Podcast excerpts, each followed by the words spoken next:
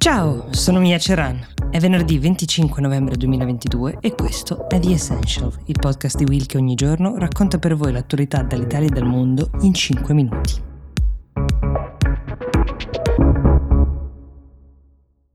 C'è un posto nel mondo in cui guardare le partite dei mondiali che si stanno svolgendo in Qatar genera negli spettatori delle reazioni completamente diverse uh, da quelle che nascono in qualsiasi altro paese. Questo paese è la Cina.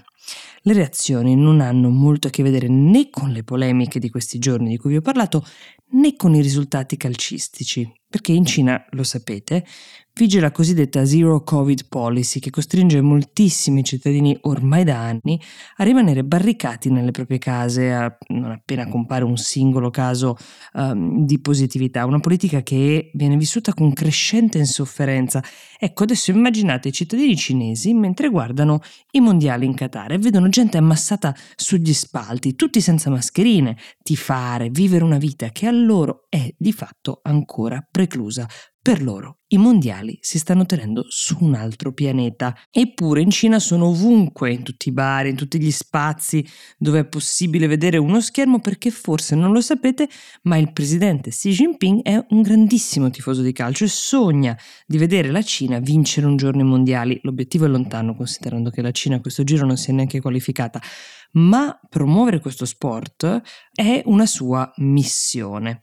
L'insofferenza delle persone però nasce soprattutto dal fatto che Xi Jinping non ha mostrato alcuna intenzione di allentare ulteriormente le misure anti-Covid piccoli aggiustamenti sono stati fatti nelle settimane, ma di fatto la politica resta la stessa. Mercoledì scorso è stato registrato il numero più alto di casi uh, di Covid dal picco di aprile scorso, parliamo di 31.000 casi al giorno circa. Sia chiaro, sono dei numeri risibili per un paese di 1 miliardo e 400 milioni di persone e dall'inizio della pandemia sono decedute per Covid solo, uso uh, questa parola con delicatezza, 5.200 persone, sono tre morti ogni milione di cittadini, paragonateli più o meno uh, ad un paese come gli Stati Uniti che pure non hanno la popolazione della Cina, negli Stati Uniti però sono 3.000 i morti per ogni milione di cittadini, ma le persone cominciano ad accusare il colpo sul proprio quotidiano, sul proprio lavoro che in molti casi va avanti singhiozzando a causa di queste severissime quarantene. La città di Zhengzhou, ad esempio, da ieri ha annunciato il lockdown per 6 milioni di residenti, questa notizia Segue tra l'altro uh, delle violente proteste che ci sono state presso la fabbrica di Foxconn, che è il produttore dell'iPhone.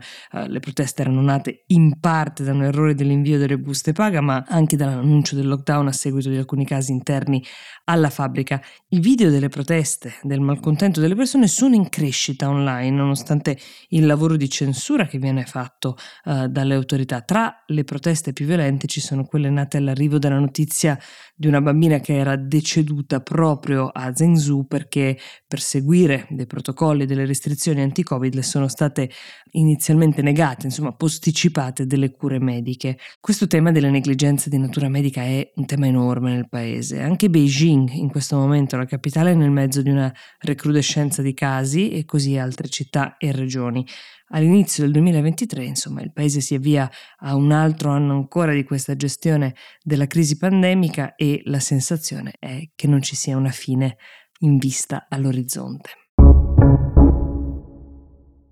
Mentre sul suolo ucraino continua ad infuriare la guerra, il Parlamento russo continua a funzionare regolarmente. Una delle notizie più fresche che ci arrivano da lì è il rafforzamento di una legge contro la cosiddetta propaganda gay. Questa è la descrizione data dagli stessi legislatori, ovviamente filoputiniani, che vieta e punisce la promozione dell'omosessualità in ogni sua forma, inclusi libri, film, materiale online. Non è una bella notizia, come potete immaginare, per la comunità LGBT russa. Tecnicamente è passata la Duma, questa legge deve ancora essere approvata dall'altra Camera e poi confermata da Putin, anche se tutti questi passaggi sono considerati abbastanza formali. Nella sua versione originale, che risale al 2013, parlava di propaganda di relazioni sessuali non tradizionali, soprattutto alla presenza eh, o indirizzata a minori direttamente. Ora, in più specifica, eh, l'accusa è soprattutto la diffusione di questo materiale, considerato considerato sovversivo e vista legalmente alla stregua della distribuzione di pornografia o dell'incitamento di comportamenti violenti. Questa norma non varrà solo per libri, film o altre forme di narrazione prodotte recentemente o in futuro, ma anche per classici della letteratura, anche per opere non recenti, cosa che sta ovviamente facendo discutere diversi editori.